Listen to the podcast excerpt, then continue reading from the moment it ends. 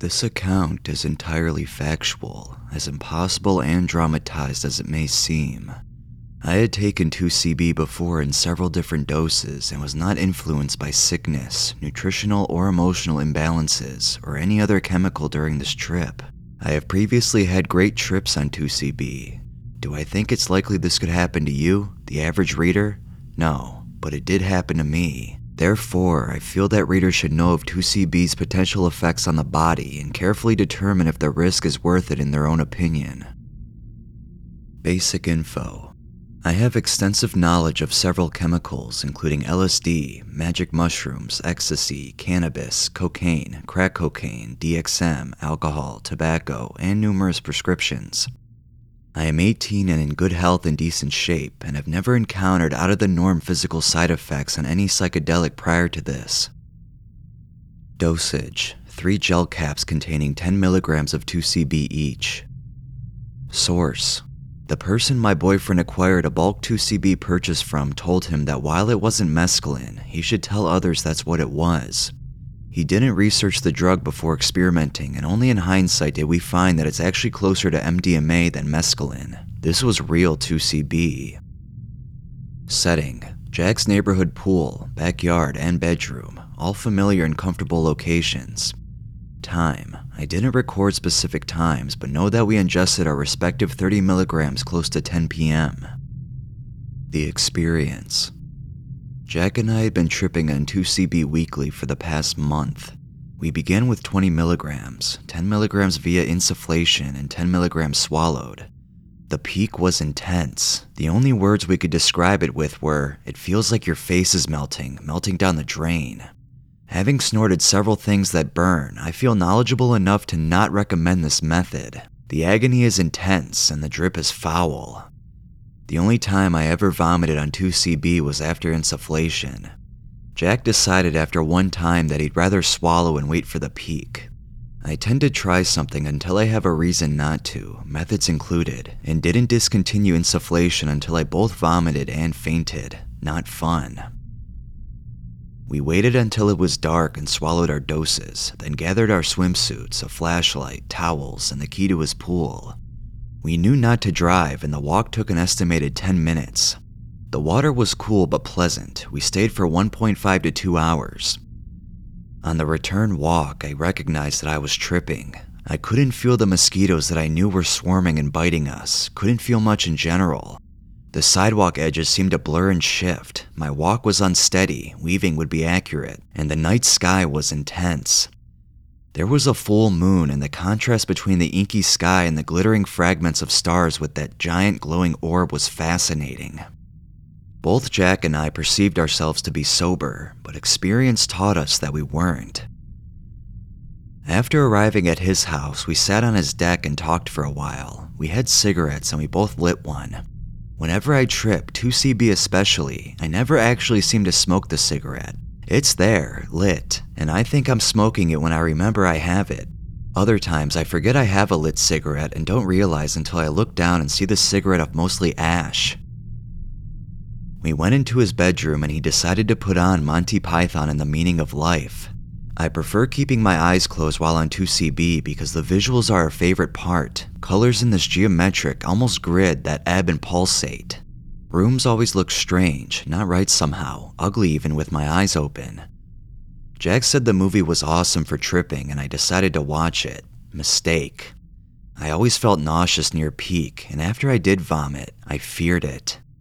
The movie opens with a very nautical themed scene, and I kept telling Jack I felt queasy, he thought I meant the peak and said, Don't worry, it'll pass, it always does. Finally, I told him that the movie itself was making me queasy and he promptly turned it off. There seemed to be this whirlpool in the middle of the TV screen that took the images and whoosh, swirled them into this mess of stark colors and sound, and I could hardly understand the movie. He replaced it with the wall, and things went well until the tremors hit. Each time I began to peak, I would get tremors. Initially, they would stop when I stopped peaking, but with each new 2CB trip, the tremors would get more pronounced and last longer. Several people report the tremors, but when it happens to me, it gets scary. I told myself I shook as the peak hit me in waves, but the last time I hit my peak, the tremors stopped and Jack told me he even heard me go, Okay, we're good now. This is nice. We're here now. We're done. I remember it was like I had all this turmoil and anxiety that just built up to a climactic release. It was amazing for a few minutes. Then I started violently shaking again. I began to get very scared because I had a gut instinct that something wasn't right. I knew I had peaked mentally, but my body was still trying to catch up. My mental and physical systems weren't in sync. It had happened before, and when I stopped focusing on the tremors, they'd go away. This time it hurt, and the pain was feeding the fear. I couldn't break through that into the wonderful mental trip. My body seemed to be attempting to fight it, attack it almost. At this point, Jack, who had tripped on 2CB countless times, began to worry. We were both attempting to pretend we weren't worried, but we weren't very convincing. I started to get cold, just so frigid. I curled under Jack's feather blanket to warm up. I finally got warm, but the tremors got worse. I began to have difficulty breathing. Jack said I was practically panting. It felt like I was breathing fire, then like I was breathing nothing at all. I knew I was, but I couldn't figure out why I was so short of breath and still so cold on the inside. Jack thought it was a bad trip and kept saying, It'll be okay, it's okay. I asked him what was happening to me, and he didn't know. It was very difficult to express my thoughts, and I became torn. Mentally, I was fine, but I knew something was very wrong with my body. I couldn't understand what, but I knew it wasn't a bad trip because when the tremors would rest for a minute, I could close my eyes and things were warm and happy and fantastic. I wanted to break and go inside, just have an inside trip without my body because I felt like it was holding me back and hurting me. Jack pulled the blanket off me when his laptop shut down. He said, My computer is hot and it shut off to cool down. Your body is a computer, but what's the fan? I remember looking at him and just saying, I'm scared, Jack. This isn't fun. It hurts and I want it to stop. It's not a bad trip. Something's wrong. I started crying and I was still shaking, still so cold on the inside and still panting. Jack said he was hot and realized I wasn't sweating. He reached over to feel me and left the room. He came back with a thermometer. We argued. I felt cold, but he thought I was hot. The thermometer read that I had a temperature of 100.5 degrees Fahrenheit. He went into the kitchen and grabbed ice packs. I couldn't feel them when he threw them on me. The ice felt like his hand. Jack thought about a bath, but I was having trouble breathing. The ice packs melted rapidly and he got new ones. It didn't help much, and I don't remember a lot past this point. Jack said I told him that I felt like something in me wasn't working when it should be, and that I kept looping, saying, I feel like I'm cooking on the inside. He began to search the web for an idea of what was wrong, and some of the things he asked me were right. He began to read off symptoms on a list, and they all fit. Then he asked me if I wanted to go to the hospital. I will admit that my only response to that question is always an emphatic no. I overdosed a few years ago and was sent to the ER, then to rehab. I did some liver damage and even now have trouble drinking alcohol. He knew that it was obvious I had taken something and that I'd go to rehab again. Worse, he refused to leave me, so he'd get sent back to rehab too. The tremors had leveled in intensity, but were still awful, and I began to feel something spasming inside my abdominal area. I kept saying, It's my stomach. No, it's not. It's behind. What's behind? It's my stomach. Jack gave me an ultimatum. If your temperature doesn't drop in the next 30 minutes or anything else happens, I'm calling an ambulance. My temperature did drop, hovering at about 98 degrees Fahrenheit, which is still a slight fever for me. He gave me water and I just chugged it, two or three bottles. I was drinking so much water and I wasn't sweating or urinating. Jack wondered where it went and searched the internet a little more. He looked at me and asked about my liver. I didn't understand and told him the truth that it's a little damaged and doesn't quite work at full capacity.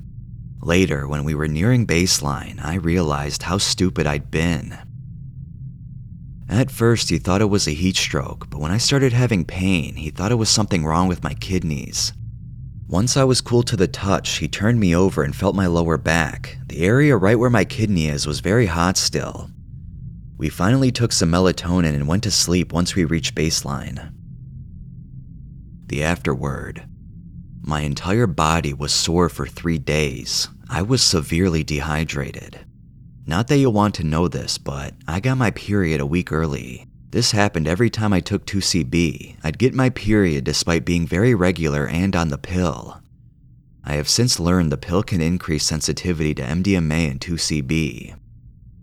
The factors Swimming dries skin out, making it more difficult to sweat. This could have contributed to the very high temperature. The pill can increase sensitivity, and I took a fairly large dose. Even not knowing this, it was too large for my body. My liver was slightly, very slightly, damaged, and when something goes awry with my body, it has a harder time purifying my blood, plasma, and fat, just waste in general. My kidneys have a greater strain placed on them to pick up the slack. Conclusion This was beyond strange. I should have listened to my body when I first started getting a strange vibe about 2CB. From the second trip, something has always gone physically wrong. This is a drug that I should only take in low doses, if at all. There isn't enough research on the long term or build-up effects of 2CB on the body, and it seemed to have a degenerative effect with repeated high doses and frequent trips. Jack also feels this drug is risky. He had no ill effects past nausea in the beginning, and when he had his last trip, same dosage as the first, he experienced muscle soreness that lasted a few days, dehydration, and insomnia. Neither of us will ever touch 2CB again. My doctor told me it was a heat stroke and extreme kidney stress. There are a lot of positives about 2CB, and I did enjoy it greatly for a while, but this was hell.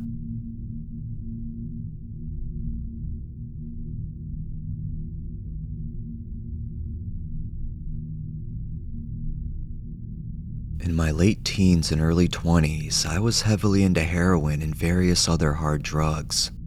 I got arrested in 2009 for possession of narcotics, and I was sentenced to a mandatory rehab and probation since it was my first offense. When I left the rehab, I was forced to take urine screens twice a week as part of the conditions of my probation. I had no desire to change my ways, but since I had never been to jail, the idea scared me. I met up with this girl who I used to get high with, and she told me she knew of a smoke shop in the south part of my city that sold all sorts of legal highs. These were basically drugs sold in stores that contained chemicals that had similar highs to things like weed, coke, and even Xanax. The best part of this was that, according to her, they didn't show up on drug tests. I was sold. Hook, line, and sinker. I had been working and living with my parents again after rehab, so I had a couple hundred bucks in my wallet and no bills to pay. So we piled in our car and drove to the smoke shop. When I walked inside, there was the usual display cases of assorted pieces, and the strong smell of incense tingled my nostrils. I walked deeper into the store, and there was a woman standing behind a glass counter, like one you would see in a deli, with dozens of various multicolored bags on display. I couldn't believe it. I literally could buy legal drugs that would get me high from a store. The girl I was with had all been here before, and we began talking to the lady, discussing what all the various things she had were like. After a brief conversation, the woman showed me this bag labeled Ivory Wave. This is when I first learned about bath salts. Now, here is a disclaimer for you all bath salts did not make a zombie. This all happened before any of this was seen in the media. It was not a well known drug at the time, but let me just say, I did not eat anyone, I did not kill anyone, and most importantly, it did not feel like a crazy concoction of PCP mixed with acid and cocaine. Most of the time, it was MDPV, which is chemically similar to things such as meth and ecstasy, so basically, it was an extremely strong stimulant. I was hooked from the first line I did. It was fucking great. It was a powerful drug and it was fairly cheap 25 to $50 for a gram, and it was so easy to get. I did it all the time, every single day. Yeah, it had side effects like psychosis, weight loss, and extreme irritability, but it was strong and I loved it. I was back to my usual ways of hustling and stealing for cash, but I was passing my drug tests and no one could do anything about it. After about six months of regular use and experimenting with various brands, A friend told me that the smoke shop got a new shipment of bath salts in called V, and it was even better than any of the shit I had bought previously. There was no way I was going to pass up on this opportunity, so he came and picked me up, and we drove to the smoke shop and purchased a $50 bag of V. I noticed a difference as soon as I saw the bag. It was an entirely black bag, unlike the usually colorful designs you would see on the other ones. It had no writing on it and just a red letter V printed on the front.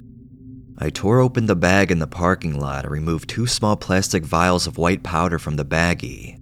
I did a huge line off a CD case in the passenger seat of my buddy's car, and almost instantly was higher than I had ever been on any bath salt or any type of stimulant in my entire life.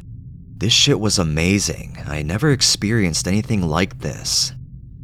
For months after that, the only bath salt I would buy was V. It was great, but the psychosis was unbearable. After using it regularly for a while, I began struggling differentiating between time of day, days of the week, and other basic things. I began to stay up for three to four days at a time, then only sleeping long enough to stay awake for another three to four days. I had hallucinations from time to time, nothing too serious though. Mostly shadowy figures in my peripheral vision, audio hallucinations of people calling out to me or sounds similar to white noise, and various other mild things. Since I had experience with a lot of drugs, it didn't seem too abnormal from doing most stimulants. Although, the hallucinations began to take a turn for the worse. The event I'm about to tell you about was not the only time I had a major freakout, but it was the first I can recall, and there were many others to come after this. I am a hypochondriac, and if I read too much about diseases or anything, I always end up convincing myself that I am sick or dying or have some horrible ailment. Let me just say, it is very hard to convince yourself you are not dying when you've been tweaking out for days at a time. I began to always think I was having a heart attack when I was high, or that some type of parasite was eating away at my body. The only time I didn't feel like I was dying was when I crashed after weeks of binging and would sleep for 16 plus hours, but I still couldn't stop getting high. No matter how bad I felt when I was high, I would still get this gut wrenching feeling of desire when I would begin to come down. It was all I could think about. All I wanted was another line of V, another vial of V. I would do anything for it. As much as I hated it, I loved it even more. As you might expect, the psychosis did not improve because I did not stop getting high. This led to the first time I ever experienced a horrible freakout that I was physically incapable of talking my way out of. I had been on a binge for a while, maybe a few weeks, only sleeping for three to four hours here and there involuntarily. I just scored a bunch of V from selling all the stolen silver, and I was high as a fucking kite for my third consecutive day of being awake. I was stuck reading online articles about diseases for hours when I made a terrible mistake and I began reading about parasites. I had a small mirror I used to chop lines up on my bedside table, and I was furiously scrolling through articles about parasites and becoming more and more paranoid. I picked up the mirror and snorted a fat line. I caught a glimpse of my reflection in the mirror, and I swear I saw a small black worm slide up into my nasal cavity. No fucking way. I totally had to be way too fucking high and paranoid. I couldn't believe it. But being high on stimulants didn't allow me to rationalize what was going on in my head, and I had to find out for sure. I held the mirror closer to my nose and looked inside. Sure enough, to my horror, I could see dozens of small caterpillar like creatures crawling around in my fucking nose. I freaked out. I had to fucking get that shit out of there. I took a paperclip and began to slowly start trying to scrape the worms out of my fucking nose, but to my dismay, every time I used the mirror to look in my nose, all I could see were these fucking worms. They were taunting me, eating me, and seemingly laughing at my futile attempts to destroy them. I had to fucking get them out. I kept trying more and more ways to get them out fingers, pens, toothpicks, any type of object I could possibly use as a worm killing tool, but every time I checked, the worms were still there. I began coming up with rational ways that they could have got there. Maybe my drugs came from some jungle area and there was some type of parasitic egg in the powder and they hatched in my skull, and all sorts of nonsense like that. At this point, I was losing my shit. My emotions were no longer in my control. I screamed, I cried, and I laughed. I was desperately trying to cope with my imminent doom from these parasites. My nose was bleeding profusely, and I knew at that point I only had one option burn them out. In a fit of laughter, I took a lighter and burned the inside of my nostrils. It hurt like hell, but I didn't notice the pain. I felt relieved. I suddenly became overwhelmed with a sense of pain and pressure in my skull, and the last thing I remember is falling to the ground in a daze. I woke up in a hospital the next day with gauze in my nose and blood all over the front of my hospital gown. My father had apparently heard me fall and found me unconscious and bleeding. I had no recollection of going to the hospital, but I had apparently woken up at some point and was sobbing and desperately trying to convince the doctor to check my nose for worms. They sedated me with some type of benzo, and I had slept for about 15 hours. My bath salt use did not end here, though. Since my nose was destroyed for the time being, yes, I did regain use of my nose later somehow. I began smoking bath salts at this point, much like how you would smoke meth, and I continued using bath salts on a regular basis until 2013, and there were many more horror stories to come.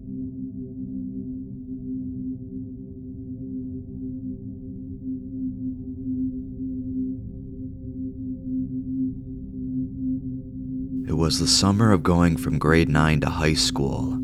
By this time, I had been smoking weed steadily for two years, tried various types of opiates and hallucinogens, and I even formed a borderline addiction with both prescription amphetamines and benzodiazepines. I had been taking 6 milligram lectopams all day, probably like 7 or 8 by that time, and was lucky enough to score some 50 milligram Demerol. I had 4 or 5, but I can't remember, it was 4 years ago. My girlfriend at the time had stolen a ring from another girl and wanted me to sell it for any type of drug. I left the remainder of my pills with my friend Joey and went to my usual weed shop to sell the ring when my dealer informed me of these pills she had. She said her boyfriend took two and felt like he was on acid, and her brother took three and was talking to people who weren't there. I was very interested and zealous as I was an intoxicated, self destructive 14 year old. I had no idea what I was getting into. She accepted the stolen ring and gave me an unlabeled bottle of 14 pills she said she obtained from a friend who stole them from her dad who has Parkinson's disease. She warned me not to take more than three. I walked back up to where my friends and girlfriend were after taking three pills. I discovered that Joey had eaten the rest of my Demerol and Lectopams, so I got mad and swallowed four more pills. My girlfriend took three. She complained that I was greedy, and I was. After this, we all went to Erica's house. My girlfriend left, so I started hitting on Erica, and that's when it hit me.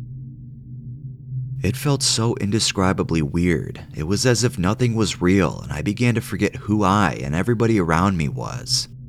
I remember looking at the ceiling and it started bubbling and getting mad at me, although it was pleasant. I remember seeing some very real hallucinations and feeling intensely energized and happy.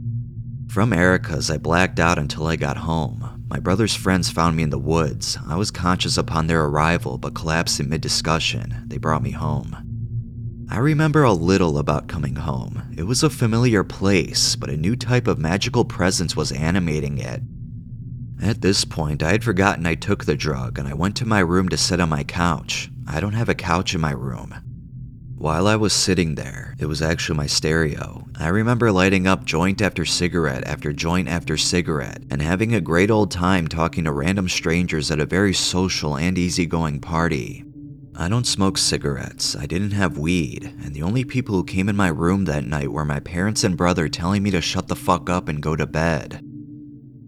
It took them a while to figure out that I was too fucked up not to be in a hospital, they drove me down, and apparently the whole way there, I thought we were riding some type of laser train, but I really don't recall anything of the sort.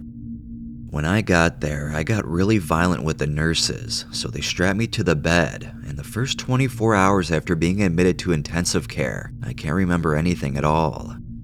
The next two days, I remember vividly, accompanied with memories of outrageous things like talking snakes calling me names, the serious delirium began to subside after about four days.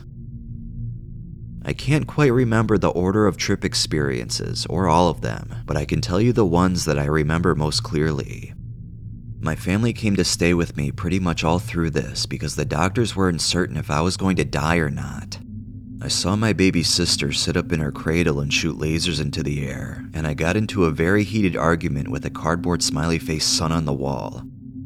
At one point, all my family was standing around me asking me who they were, and all I knew was my father's name, but I couldn't remember that he was my father.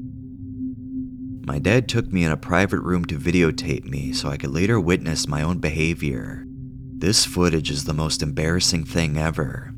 It showed me in just a hospital gown smoking a joint that didn't exist. I passed it to the camera, dad declined my offer. I then commenced picking imaginary bugs off of the wall, and I thought I found an escape door, so I ran full throttle into this wall and fell back, and my gown lifted up with my genitals exposed. The camera shuts off. The most intense and clear memory I have of this is when I thought my night nurse was someone I fought earlier on that school year but befriended afterwards, and I was telling him to undo my straps. I kept asking him and he kept declining, and I didn't know why, so I got really pissed off and started yelling incessantly. When I started coming down, it was the fourth day, and I realized where and who I was, and I felt like the biggest idiot in the world. I didn't remember anything at first, but as time went on and my family told me stories, some of it came back. I did some research and found out that scopolamine is used in Parkinson's disease treatment, a drug found in common plants most abundant in the seeds of Datura stramonium and totally legal, and at relatively low doses is a powerful psychedelic. The doctors did identify the Valium and morphine like substances in my blood, Demies and Lex, but could not identify the third chemical, probably because it isn't commonly known for abuse and they didn't test for it. This is four years later, and I'm after trying Dilaudid, multiple potencies of acid, all the aforementioned drugs plus legal ones like nitrous oxide, morning glory, and ethyl ether extract, and I've even since overcome a full blown crack addiction lasting months and I've never felt anything more powerful than this drug. This is strictly for people who can handle losing total contact with earthly boundaries and personal identity. This entire experience heightened my awareness of human frailty, and since then, every hallucinogenic trip I've embarked on has been dreadfully frightening, except with mushrooms. I now stick with depressants and weed, I think I'm going to make a concentrated tonic of datura seeds, ending up with the potency of half a teaspoon of seeds per 1 milliliter of tonic, and leave it kicking around the house for curious trip seekers, 5 bucks for a 1 milliliter drop. I would never take this drug again, and if you're going to, I would recommend you use the datura plant material and not the refined medical stuff. Don't overdo it, in fact, underdo it at first. Have two or three of your friends stay sober just smoke weed, and be ready to watch you trip for at least 24 hours. This is an activity that probably takes a whole weekend, and don't worry, the trip sitters will have loads of fun with their fucked up friend. For datura trip sitters, it is wise never to start an argument with the subject. Go with whatever he or she says, i.e., dad had to pretend he was my buddy Tim at one point. If they are engaging in a hazardous activity, distract them from it, then remove it. If they have a knife, don't just try to take it. Tell them the fairy gods will trade a magic potion for it or something. Trust me, they'll most likely buy it. Then give them water. Give them lots of water, as much as they want. People on Datura don't need things like cigarettes, liquor, or weed, because whenever they want it, they just tend to imagine it, and it works. Don't take anything they say to heart, they are not themselves. I.e., I told my stepmom, dad's wife, that I was going to fuck her in the bathroom. And last of all, have fun. Try to keep the entire thing in a peaceful, happy ambiance.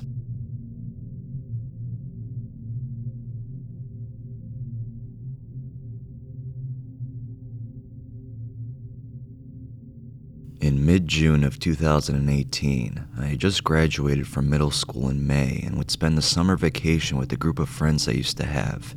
This friend group were very into vaping nicotine, which I would do occasionally when I was with them.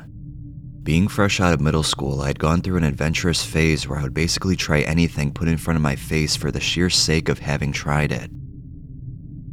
On one particular day, I was walking around in the town center a few minutes away from my house with some friends when some girl around my age that I didn't recognize asked us if we'd like to smoke some weed with her. I had a clear schedule for the rest of the day, and both of my parents were at work, so I didn't see any reason not to try it out. We walked into a nearby alley next to a deli where the girl pulled out a dab pen with THC in wax form. With my complete lack of knowledge surrounding weed, these terms meant nothing to me, and I was just urgent to try it. I had a friend at the time who had tried it, presumably a low to average dose. He had told me that it only makes you feel chill and mellowed out, a couple of my friends took some small puffs while some didn't even inhale. When the pen was passed to me, I thought it would be impressive to my friends to take the biggest hit I possibly could. I would do this on occasion with nicotine to show off the fact that I never cough after inhaling for long periods of time. After about 10 seconds of inhaling, I exhaled and coughed up a storm. For a brief moment, I felt nothing. After about 8 seconds, I felt a tingling sensation in the top of my head, accompanied by a severe nausea. I had noticed the girl who owned the pen was looking at me like she had seen a ghost. Her friend had said something to her along the lines of, This dude just fucking killed himself. Hearing this only worsened my concern. I told the group that I had to vomit and ran over to the end of the alleyway behind the building and bent forward to vomit. Nothing was coming out, so I sat down behind the building, hoping to wait out the nausea. When the nausea was gone, I was ready to stand back up, but realized that I felt extremely weak to the point where I couldn't move my legs. My friends noticed me laying down behind the building and ran to my aid. I could hear them talking about how I didn't look so good and how my skin color had gone very pale. Two of my friends picked me up and put my arms around their shoulders to help me walk towards the exit of the alleyway. This is where everything I heard sounded 8 bit like something out of an arcade game. When I had stood up with the help of my friends, my vision had completely gone. What I had experienced was comparable to that of standing up too quickly and everything going black for a few seconds. The only difference is that it wasn't going away.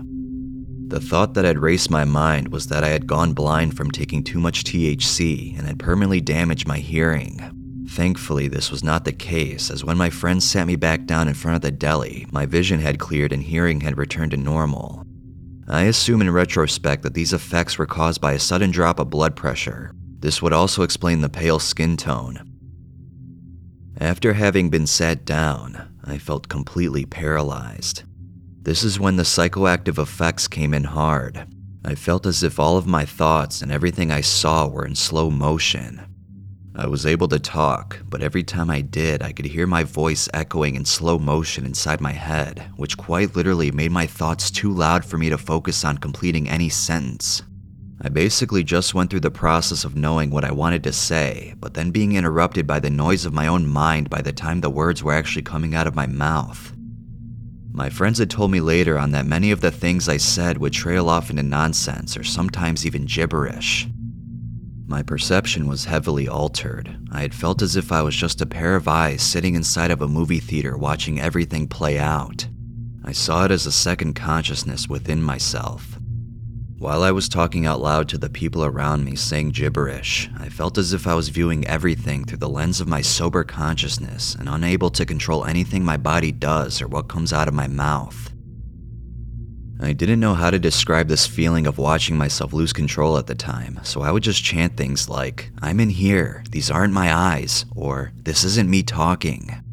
My friends told me after the fact that I sounded like I went completely insane. I was also unable to improperly sense where my tongue was in my mouth. I had the overwhelming fear that my tongue had turned into a squid tentacle as when I would move it around in my mouth, my mind would picture it slithering around in unnatural ways.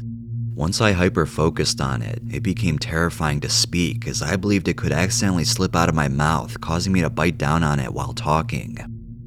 The town I had lived in was a relatively small town, so I personally knew a lot of people from around the area.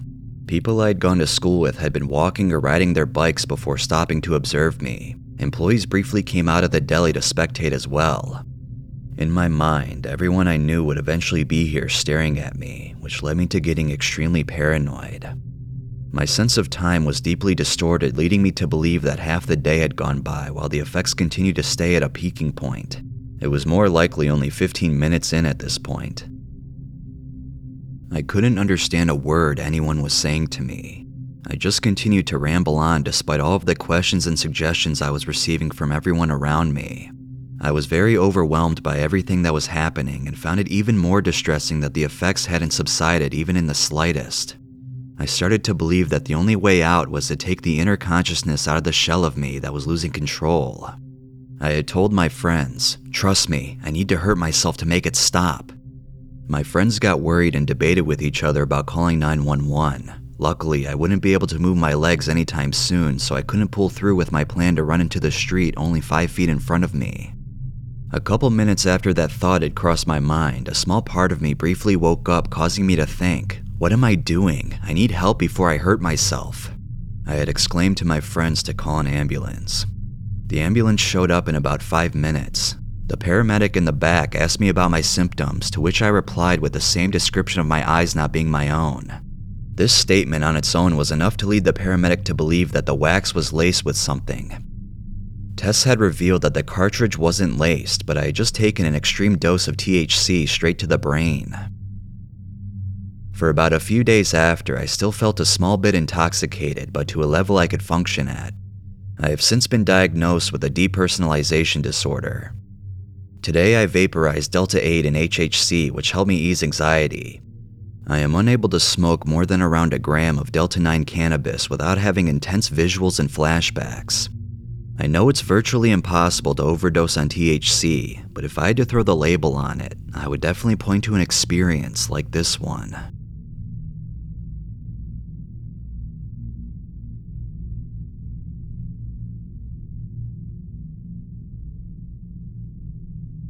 I was 16, young and naive. I was planning on going to an annual music festival that happens every year in my small hometown at a park me and my friends used to frequently drink and drug at, called the Mission Folk Music Festival, a three day gathering of hippies, musicians, and psychedelic heads. I was definitely two of those three types of people. Guess which ones? I guess I'm also a musician as well, having played in several bands since then as a keyboardist. I still swear by and use psychedelics, but in a much more careful and less frequent way than when I was young. Prior to the festival, I called my best friend N at the time and told him I'm going to buy 8 grams of mushrooms for us, and that he should eat 4 and I will eat 4, and he agreed. Everything was falling into place, and I was happy, ecstatic even. I loved attending this festival, and it was just a 5 minute drive from my house, on the day of the first day of the festival, I bought the 8 gram baggie on my walk to the park from a friend who was a seller at the time. It was around midday to evening. I had free entry to the festival because I had volunteered for a couple of weeks with the site setup crew. I mostly just helped put up the fences and barricades and a few of the smaller wooden stages. I was so happy that the festival was happening and was looking forward to a lot of the acts. The festival features a lot of world music from a lot of cultures and diverse acts from around the globe, and was looking forward to the Indian musicians that were going to play. I thought this would be even better to see while on mushrooms. So I buy the bag, head into the festival, and meet up with my friend S, who had already set up her tent in the camping area where several other friends were already hanging out around a tiny makeshift fire pit, which was mostly just burning paper and sticks in a dugout hole in the ground. There were also a few older guys, probably in their 20s, who were people from neighboring tents. So I sit down on one of the lawn chairs in the circle of people, and I felt pretty great, especially to my young, immature self at that time. N hadn't arrived yet, and me and these people at the circle were passing around a few bottles of liquor and just bantering and having a great time. That's when I got the bright idea that I should start eating my half of the 8 grams of mushrooms right out of the bag, mostly because I thought I would look cool and stand out from the rest of all the people around me. So the liquor kept being passed around, and I kept munching on the shrooms without even looking at the baggie, like I was eating chips or something. After 30 or so minutes, I looked down and realized I had eaten probably 7 of the 8 grams of the mushrooms. Not thinking much of it other than it being a morbid turn of fate, I basically said, screw it, and polished off the remaining mushrooms and dumped the powder at the bottom of the bag into my mouth. I thought I was so cool. Things were great for the next little while. and finally showed up and I told him that I was sorry and that I had ate the whole bag, and he was like, What? Are you serious? So after a bit, all of our friend group decided to head towards the music. There was an international band playing. Can't remember what style or which language, but I remember it sounding beautiful. This is when I started to come up. I joined the crowd of people in front of the main stage, dancing in a fluid way that I can only do on psychedelics, and it was really fun. The sun had set now. I remember starting to get a feeling like vertigo, only it wasn't dizziness. It was the thoughts in my head getting really loud and whispering to me almost.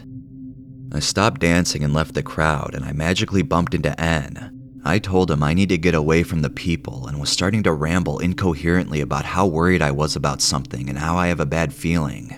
We hurried to the far side of the stage, and then it really started to hit me.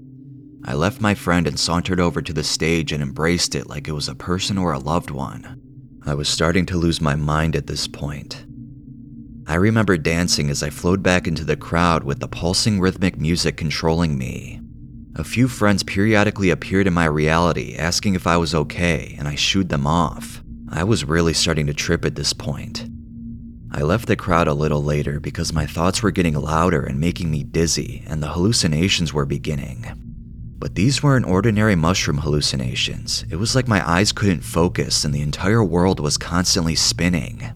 It reminded me of when I was a kid and I used to spin around in circles and then lay down and close my eyes and felt like everything was spinning.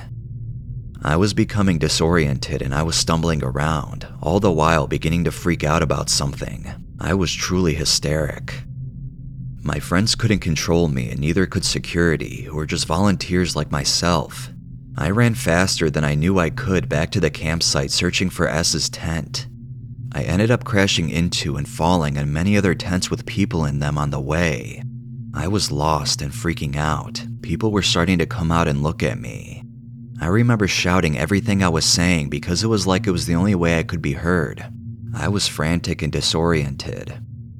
I ran back towards the side of the main stage and proclaimed some ramblings out loud towards the sky with my arms stretched out like I was Jesus or something. Eventually, someone called the cops and an ambulance. Next thing I know, cops appeared in the middle of this festival and everybody was looking at what was going down. I was taken to the ground, and three or four cops were standing above me asking what I was doing and what I had taken. I couldn't give a straight answer about anything at this point.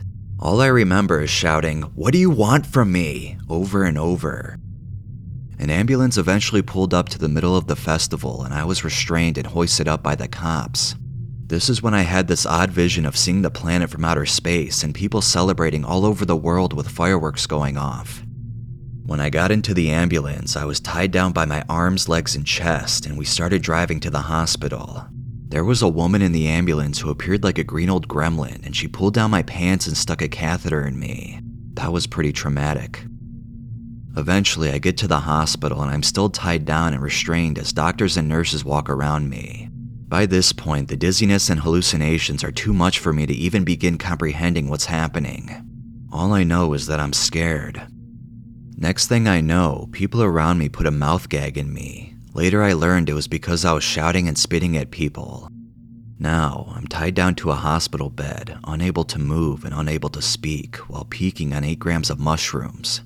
This is when I was so panicked by the reality around me that I remember thinking the only safe place was inside my mind. When I closed my eyes to escape into the recesses of my mind, is when the real crazy part of the trip began. I remember blasting off into a tunnel it was dark, but the tunnel around the darkness was like a glowing blue swirling like clouds. Neon or electric, I guess. Then I started to feel warm, and I also felt like I pissed my pants, though I later found out that I didn't, thankfully. This is when I found myself in a void with little window screens like old school tube TVs, where I could see different lives, choices, outcomes, or lifetimes I've lived, not sure which. I remember going into one, literally living an entire life from a young kid to an adult and dying, then going back through the neon tunnel into the void, then without any control, going and living a whole other life, over and over again. The funny thing is, throughout every life I lived, my big sister was there throughout all of them. I'm starting to tear up writing this. She's always looked out for me and is basically a second mom to me, it brings me a bit of comfort to know that she's been with me for so long, and maybe she'll be there for my next life, if that's even a thing. Eventually, I started to come down. I was now just laying in a hospital bed, tied down and gagged, when a nurse came by and ungagged me, seeing that I wasn't freaking out anymore, and I was unbinded soon after. My parents stood over me, and all I hear is the beeping of hospital machines around me. I thought I died at first, but then I thought I'd come back to life, and that this life is the one I'm currently living in the bigger picture, and I was so damn appreciative of it. I sat up with a ton of energy and proclaimed, I'm okay, I'm okay. On the drive home with my parents, I looked out at the moon. It was full and bright, and the stars were like diamonds. Clearly, I was still high, but nowhere near as high as I was a few hours earlier. I was just so thankful to be alive. I love my life today so much, and I'm grateful and feel lucky to have it. Sure, my life has had a ton of ups and downs, but I'd be lying if I said I'm not appreciative and privileged to have it. I learned that night that drugs are not something to be taken lightly, and life is worth the pain.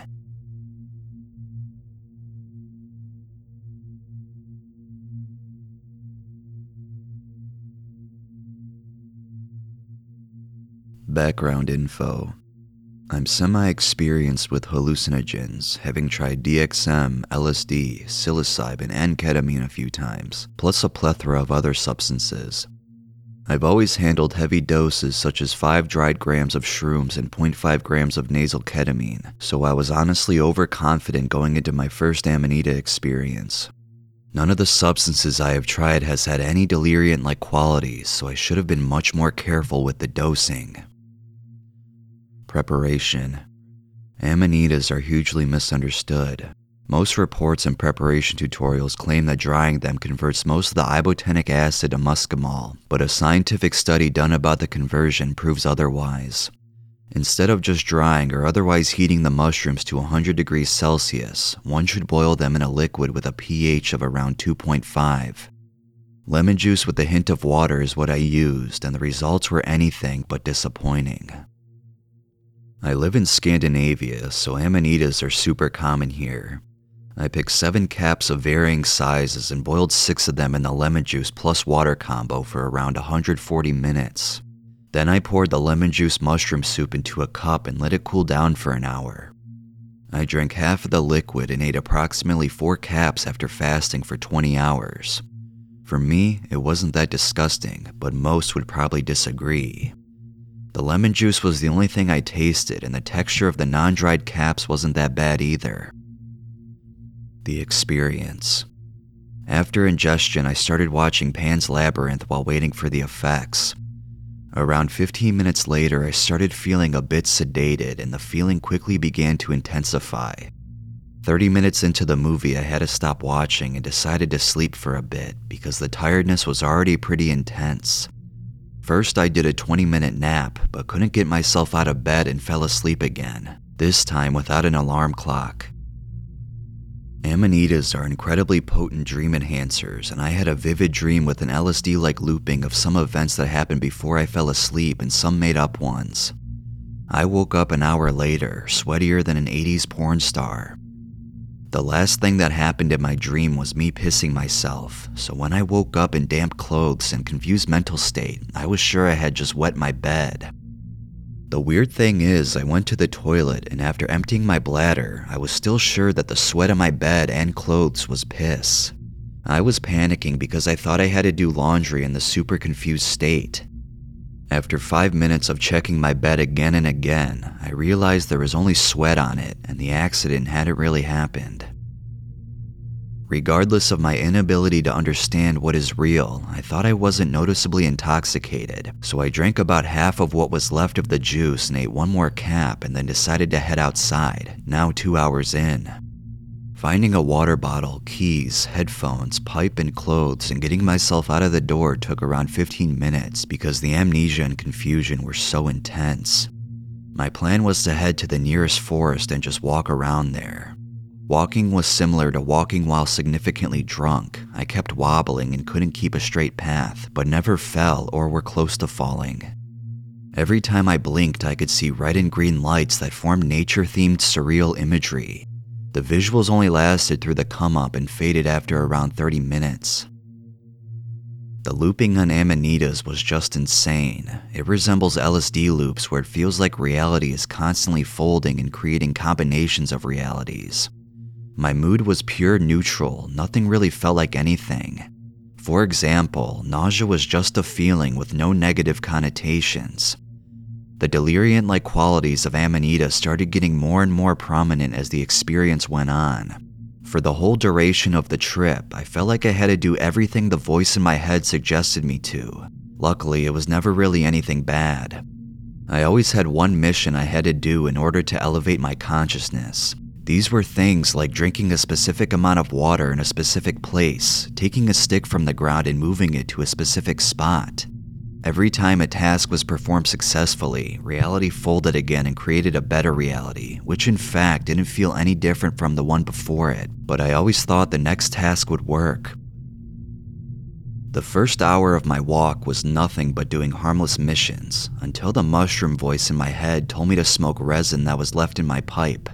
Nasty and a horrible idea, but obviously I couldn't say no to creating a better reality, so I smoked. I took two long hits, really long since I couldn't feel any pain, and then started walking again. Now the tasks were finished and reality could fold itself without me doing anything about it, so I just walked around immersed in thought. The immersion at this point was just insane. I would be in my thoughts for 5 to 15 minutes and just snap out of it and realize I'd walked the whole time without me knowing it. Sometimes I followed the trail, sometimes just walked in a straight line. Around five minutes after the resin ingestion, I developed two thought streams that I kept switching between and had to find out which of them was reality. In reality, it was neither. In the main thought stream I believed to be true, I experienced every person's acts that led up to totally random events such as a car crash or a window breaking or a house burning. I felt like I was God who had to manually create events by acting out every person's role in said events, and not just people, but I had to act out the role of inanimate objects too. Acting out a single event felt like it took weeks, months, and at the end of the trip, years. In my other thought stream, I didn't need to be every person, but rather follow one person that led me to look at the same events that I had created in my other thought stream. The person was myself viewed in third person, and all the events the car crash, the house burning happened to that person. In other words, I created my own death from start to finish several times and then watched it happen. As I was walking back to my house, I remember several instances where my nervous system would shut off for a fraction of a second and my legs would fail me. Luckily, the fraction was so small that I never fell down, but constantly doing strange ducking motions and wobbling was really annoying. It kind of felt like an electric shock that would reset my physical body, the walk shouldn't even be called a walk since it felt like just teleporting. For example, I didn't remember even a single frame of the last 500 meters of the journey. As I got to my door, I got this thought in my head that I didn't have keys, while in reality I did. At this point, the drunkenness was at new heights, and I smashed against the wall for dozens of times in a period of a few minutes. I was in a total psychosis, thinking the iterations of my death world was the real world and I couldn't stay in the actual physical realm even for a second. Thinking I didn't have keys and having left a window open, I decided to break into my own apartment, and after several minutes of trying, I finally succeeded. Now inside, I realized I hadn't touched my keys during the walk, so they couldn't have been missing, so I started looking for them. After 15 minutes of looking, mostly comprised of trying to find out what is real and what isn't, and trying not to fall down every 10 seconds, I found them. Now it was time to finally go to sleep. Aftermath and thoughts.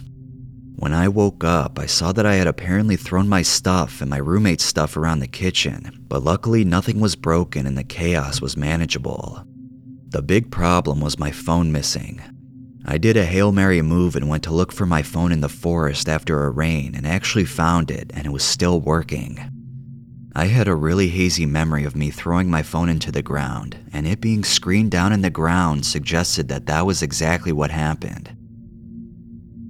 I am not planning to trip on Amanitas a second time, since it wasn't pleasant, and the fact that I could have done anything during the periods I don't remember scares me. The trip did bring some insights, but it's just not worth the risks.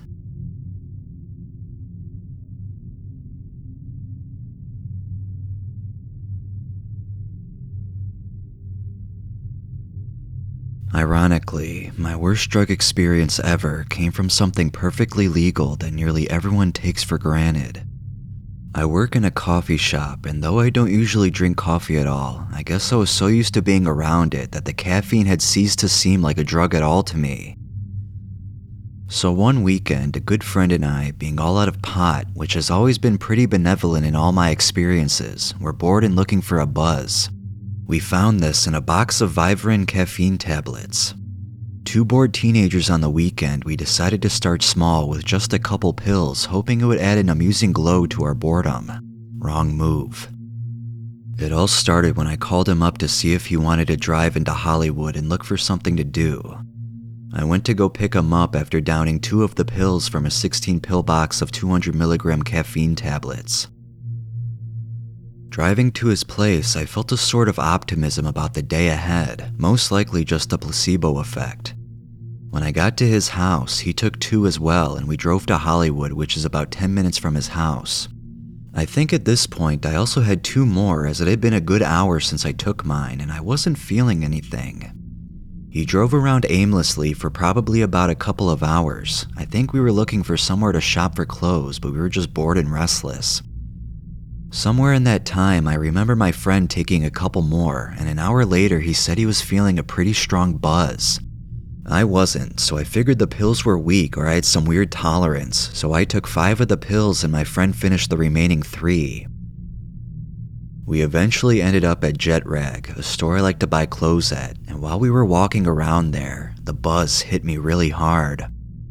I felt slightly tingly and very amped up, and also slightly agitated, but it was a positive feeling. I started to get a little lightheaded and my thoughts were racing, so I figured I was peaking out with the pretty disappointing buzz. My heart was beating pretty fast and I felt kind of uneasy, so I decided we should get some food to help us absorb it.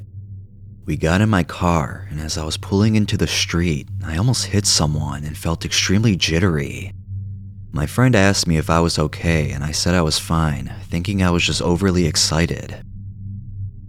We ended up at Cafe 101, which was nearby. I had to urinate very badly, so we went to the bathroom, and as I was urinating, my legs started tingling as if they were falling asleep, and I began to shake a good deal. Right now, as I am reliving this experience, I am actually feeling kind of uneasy and nervous. This was nothing compared to the night I was about to endure.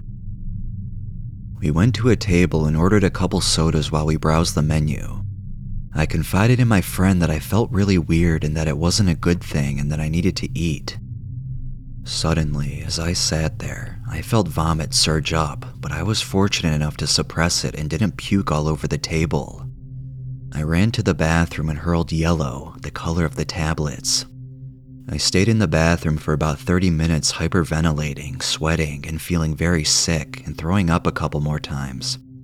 Finally, I regained some sense of composure and went outside to find my friend with two other friends of ours who we had planned on meeting. They said they felt bad for me and I needed to eat. Shortly after I sat down, I had to pay another visit to the bathroom. I could tell things had gone too far, but I figured I was getting rid of the excess caffeine and I would be fine after not too long. I think I was in the bathroom for another 30 minutes. I then told my friends I would go wait in the car. I was feeling a little better and actually started to drift off to sleep when they knocked on my window and suggested we go chill by the pool of some hotel. I asked that we wait, so another 30 minutes transpired, and at that point, I felt okay enough to go over to the hotel, which was only five minutes away. During the drive, I started to feel like I was going to vomit again and got very shaky and uncomfortable so I parked and waited in my car for a couple hours while they went to the hotel pool. I rolled back my seat and drank some water, but I threw up out of my car door several times while I was waiting for them. I didn't even care that a lot of people were watching me do it. I had never felt so sick in my life, except maybe when I had a bad flu. I called my friends and told them I had to go, and I also called my girlfriend. She said I could go to her house since her parents weren't home and someone needed to be with me in case anything really bad happened. At this point, I was getting pretty scared. I barely made it to her house, which was 30 minutes from where I was parked, and traffic made it even worse. I had to pull over and vomit very painfully on the side of the street twice on my way there. I finally arrived and apologized to her right when I got there for fucking up and being stupid. I called my parents too, who don't mind that I smoke pot and are pretty open minded, so I didn't feel that bad telling them. They were at a park and basically said, You're stupid, but call us if you need to go to the hospital. This was just a month after my 18th birthday. I had to stay at my girlfriend's house in the guest room overnight because I was violently ill and could not drive. Her dad told me that he did the same thing when he was my age and he felt my pain, but he only ate two pills. I had nine. I threw up all night long. I sweated bullets and had awful diarrhea. I had to vomit every hour for a while, and then it got to every 20 minutes. I wasn't sure what was going to happen to me, but I had hope that I would be okay by morning. I tried eating toast, water, and juice, and I couldn't hold down any of them. I remember laying with my head on that dirty bathroom tile, sweating uncontrollably, feeling like I was going to die, and being in more excruciating pain than I had ever been in. I was dry heaving almost constantly until 10 in the morning, and I finally had my parents come to get me to take me to the hospital where they pumped charcoal and fluids into my body via an IV in my wrist. I was just so happy to be alive and being taken care of by someone who knew what they were doing. I've never been in so much pain in all my life, and since caffeine is a stimulant, I was painfully aware of every moment from that night. I felt so horrible for doing it because of worrying my girlfriend and my parents so much, and for doing something so dumb. It took me a couple days to fully recover from being up for so long and vomiting so intensely, my abdomen and throat were sore as all hell, and I felt so completely exhausted.